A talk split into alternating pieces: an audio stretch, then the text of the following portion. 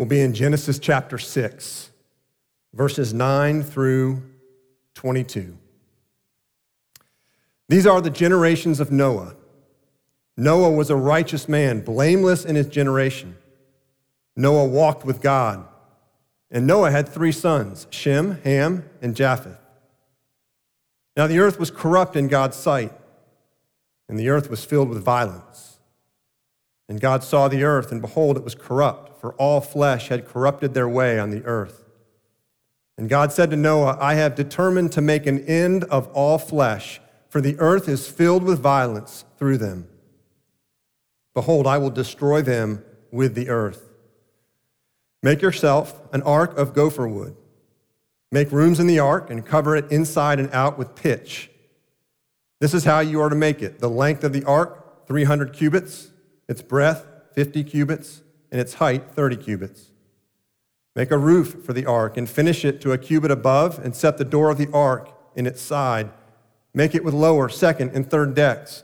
For behold, I will bring a flood of waters upon the earth to destroy all flesh in which is the breath of life under heaven. Everything that is on the earth shall die. But I will establish my covenant with you, and you shall come into the ark, you, your sons, your wife, and your sons' wives with you. And of every living thing of all flesh, you shall bring two of every sort into the ark to keep them alive with you. They shall be male and female, of the birds according to their kinds, and of the animals according to their kinds of every creeping thing on the ground, according to its kind. Two of every sort shall come in to you to keep them alive. Also, take with you every sort of food that is eaten and store it up. It shall serve as food for you and for them. Noah did this. He did all that God commanded him. Some of you will remember the presidential election in the year 2000. It was an incredibly tight race. Got to the end, and they didn't announce a winner because they had to do a recount. Uh, it was that close. And the recount focused on the great state of Florida.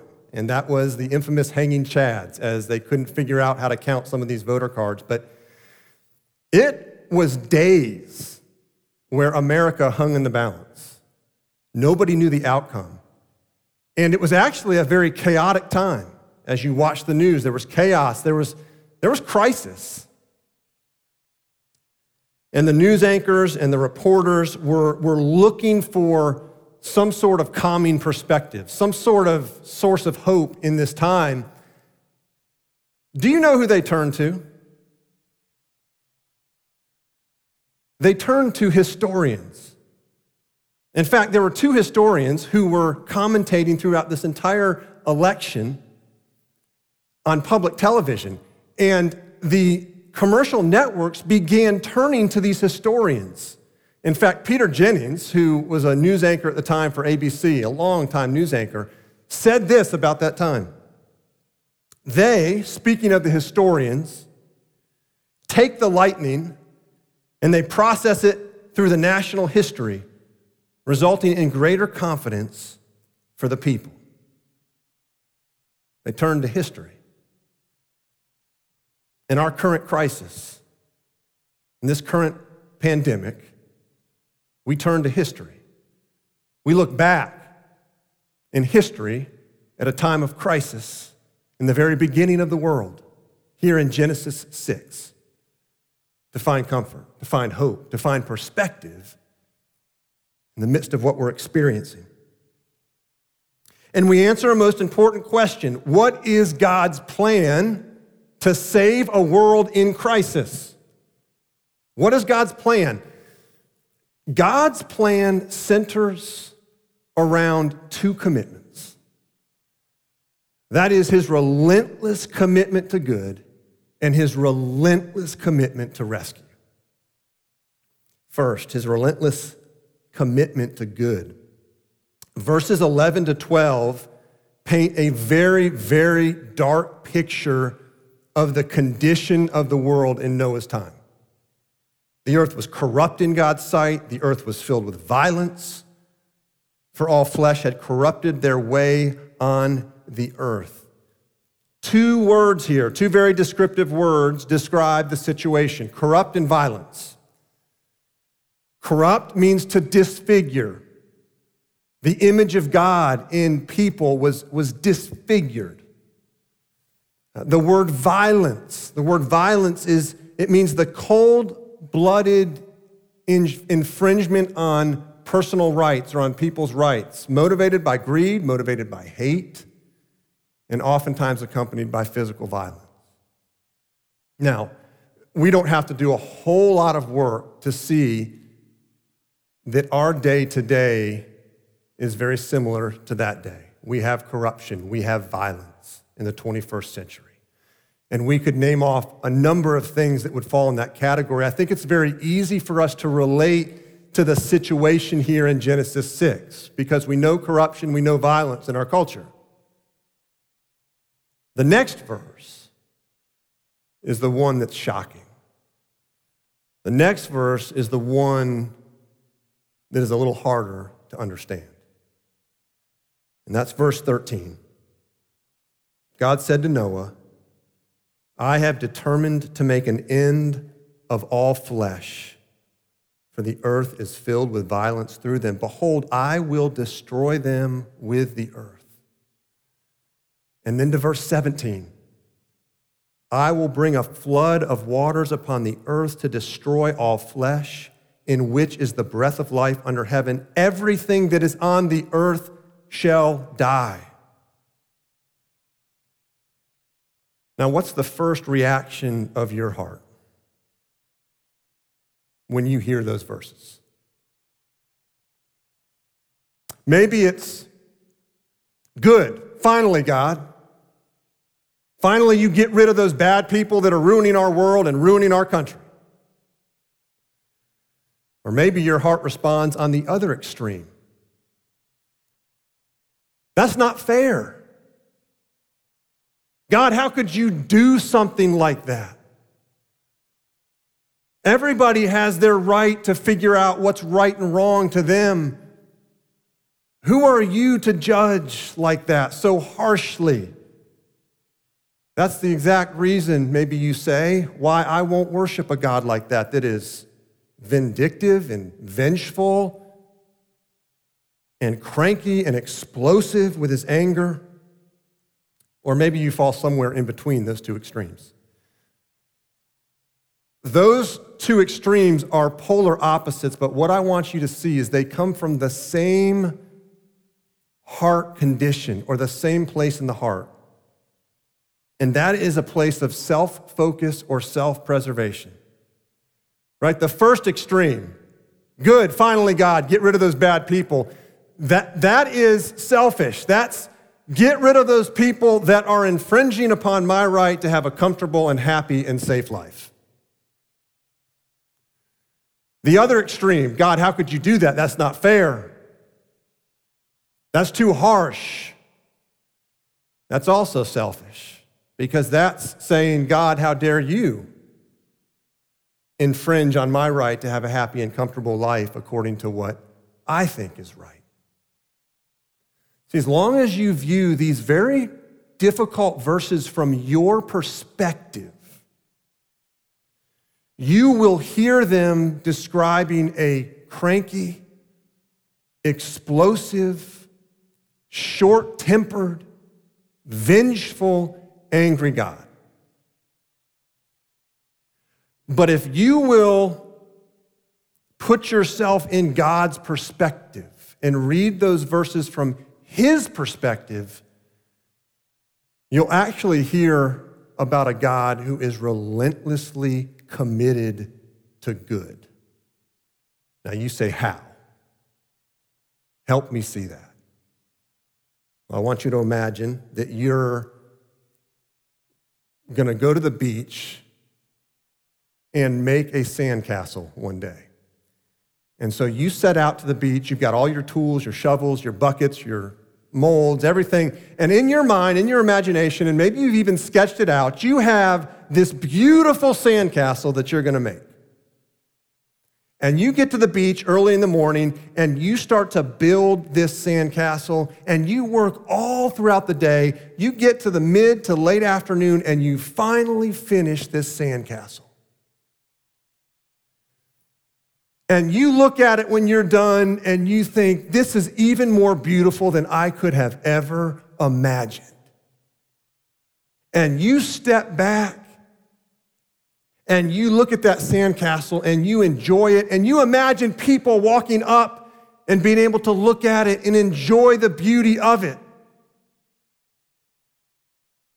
Now imagine two kids that decide it would be funny for them to run through your sandcastle and kick it down. And they do that. How would you respond? Well, let me tell you how you wouldn't respond. You wouldn't say, no big deal. You know, those kids have just as much right to that sand that I do. If they think that ugliness and unkindness and cruelty and destruction is okay, they have a right to that. They have a right to decide what's right and wrong. No big deal.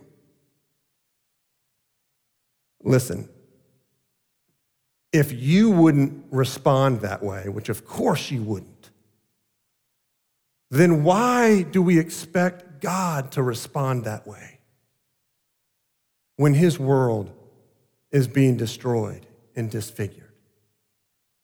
You see, God's a God who is committed to good. And because he's committed relentlessly to good, he's therefore committed to purging what isn't good. He's committed to purging what isn't good in his world. Now, that leads to a second question.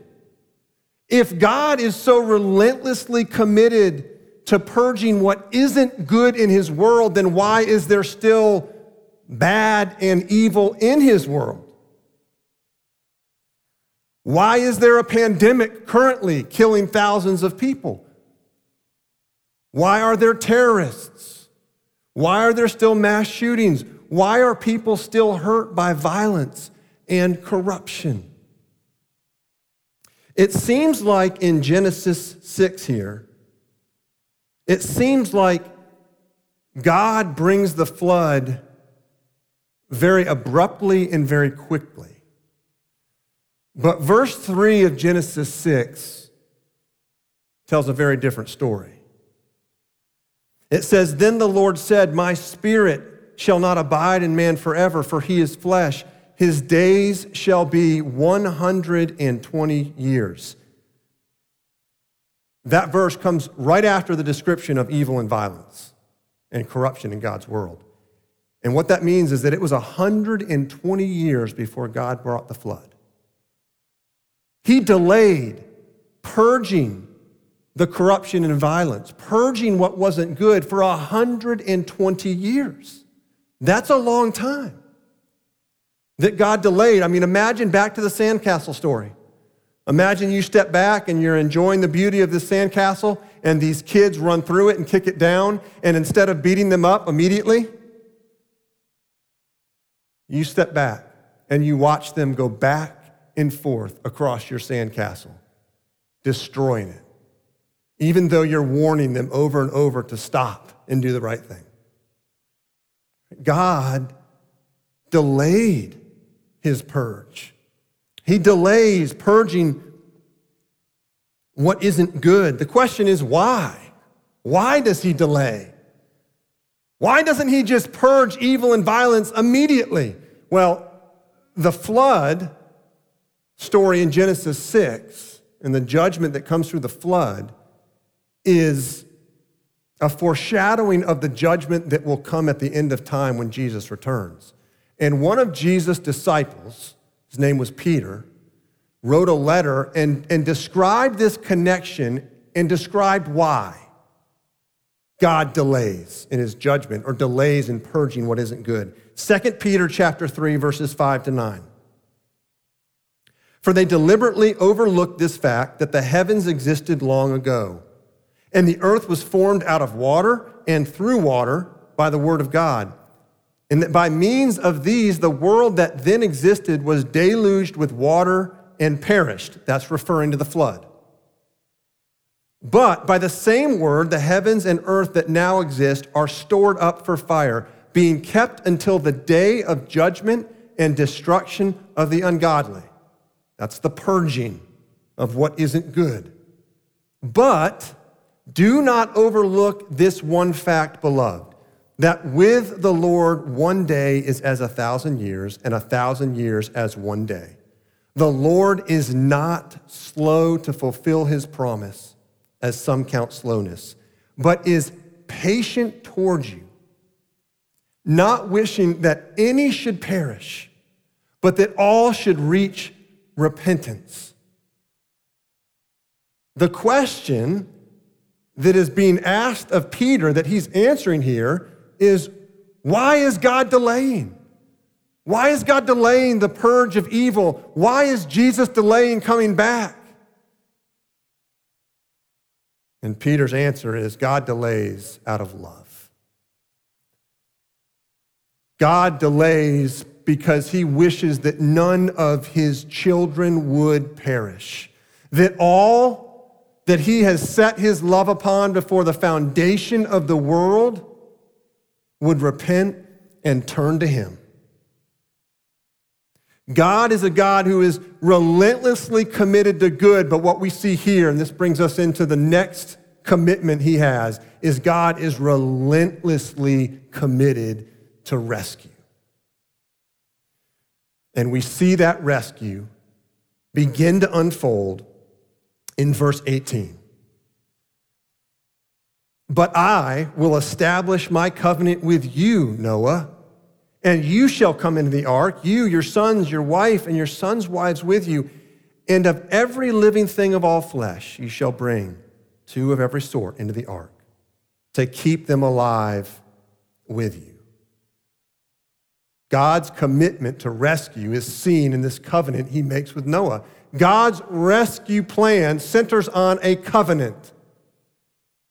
Now, what is a covenant? It's an agreement it's a contract, similar to a contract that you would enter into or sign with someone.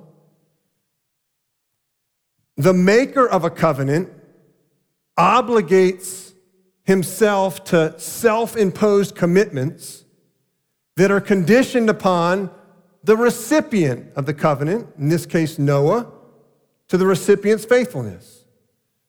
So the question is in this covenant that God makes with Noah, what are God's commitments and what are the conditions upon Noah?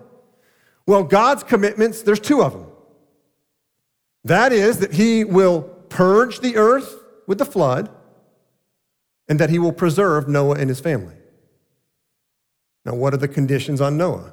Well, there's two conditions on Noah, and that is that he would build the ark and that he would enter it. And this covenant would go into effect only if both parties did what they either committed to or were asked to do. So the question becomes could God count on Noah to do his part, and could Noah count on God? Right? If, if Noah doesn't build the ark, then he and his family perish. And not only that, but God's purpose to bring a rescuer from the seed of the woman in Genesis 3:15 would fall apart. Could Noah Count on God. If, if God didn't bring the flood, then Noah would waste years of his life. His service, his obedience would be in vain. God's rescue depended on him keeping his commitments, and God's rescue depended on Noah's faithful obedience. What I want you to see here, this is so important, is that God makes this covenant with Noah.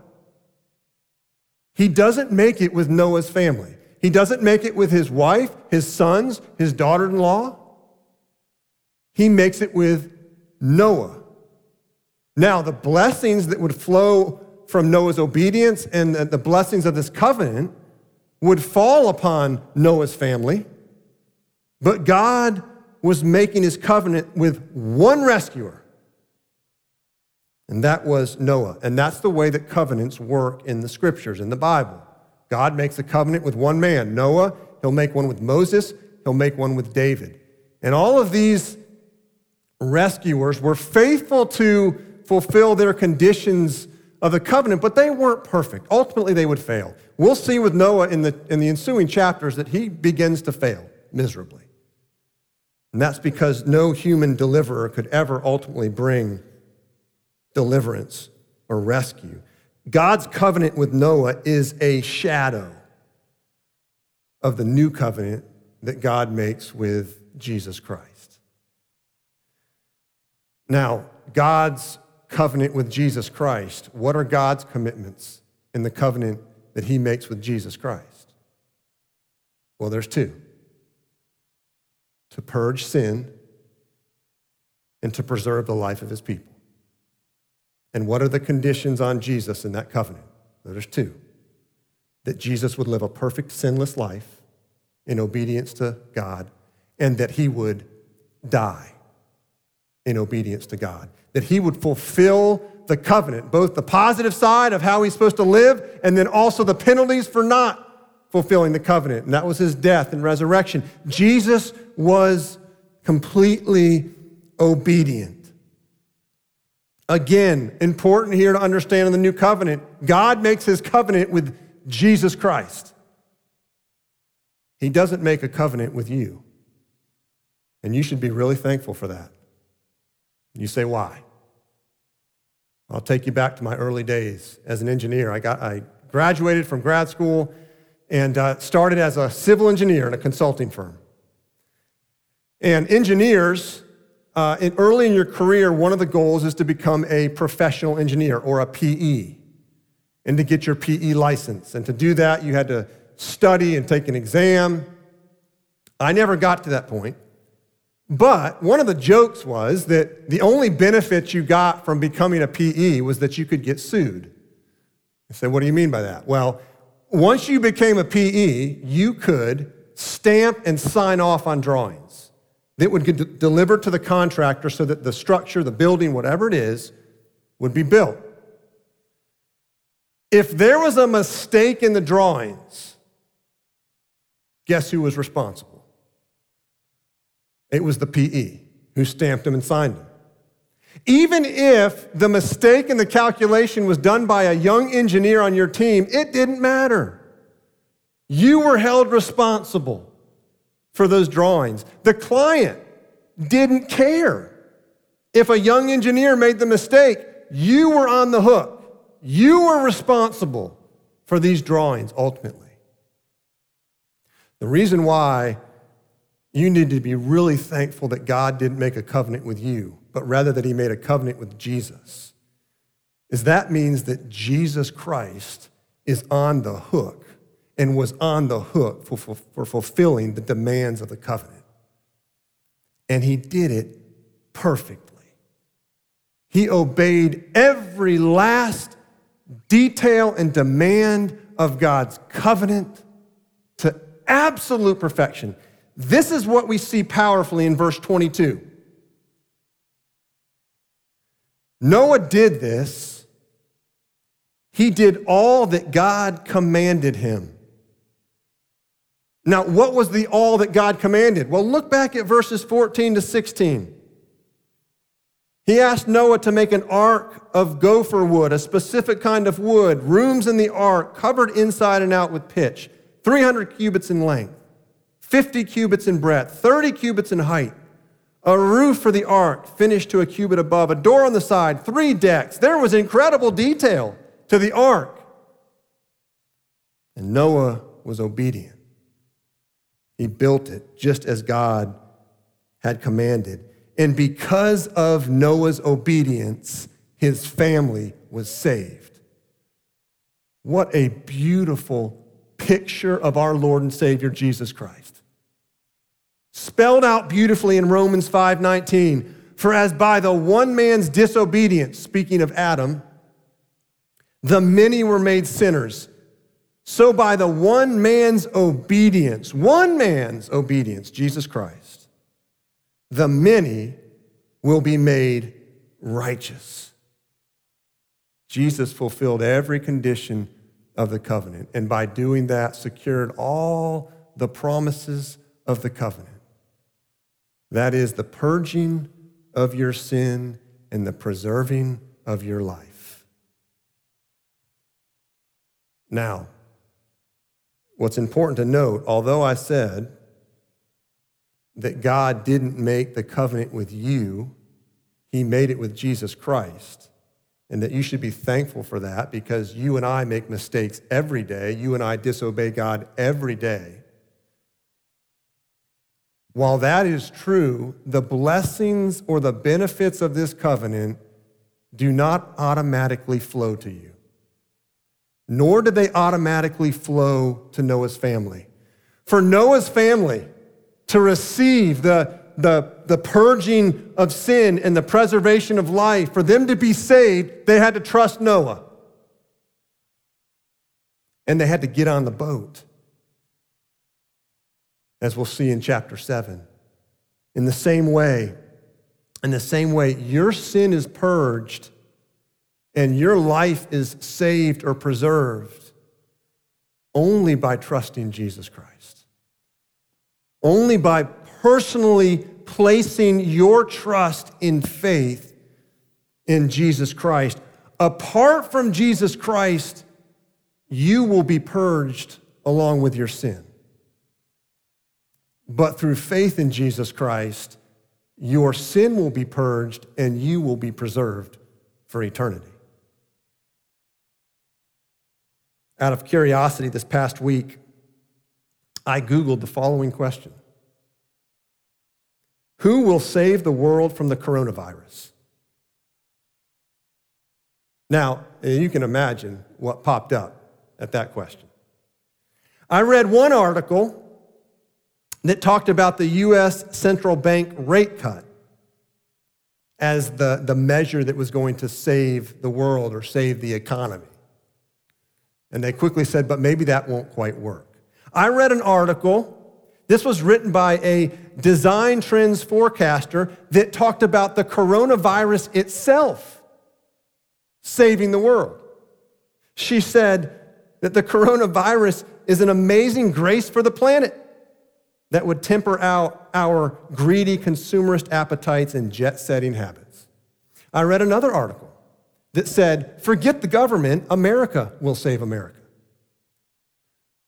I read another article that said, only Mother Nature can save us now.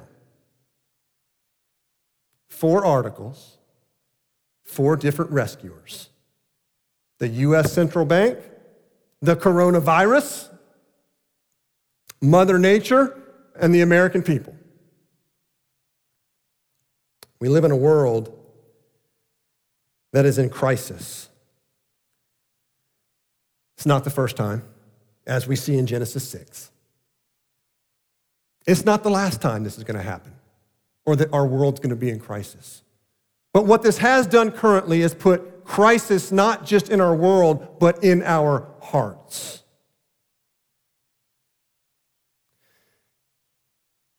There's a virus that is incredibly more deadly, incredibly more destructive than the coronavirus. And that's the virus of sin.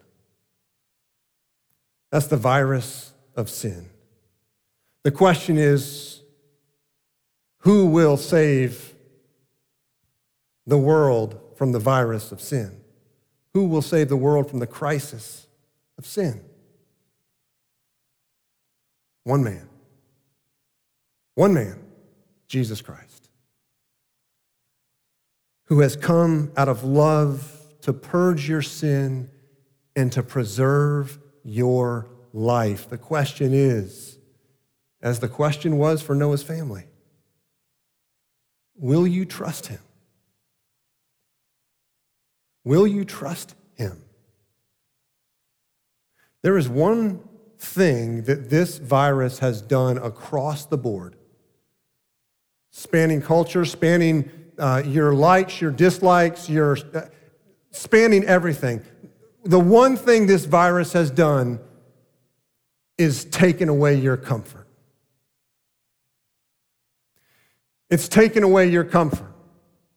And for many, you're, you're asking for the can I, can I possibly survive for the next two months with these comforts that I'd gotten so used to taken away? One of the things that's being exposed is our attempting to find comfort in the things of this world. And they've been stripped away for a season. And in this season, I will tell you that there is a comfort.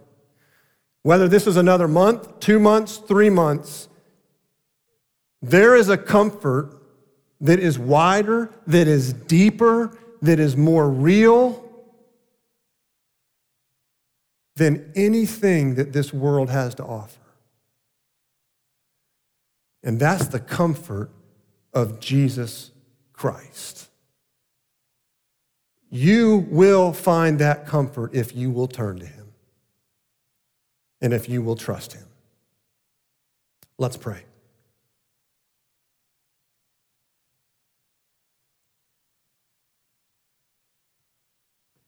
Oh, Father,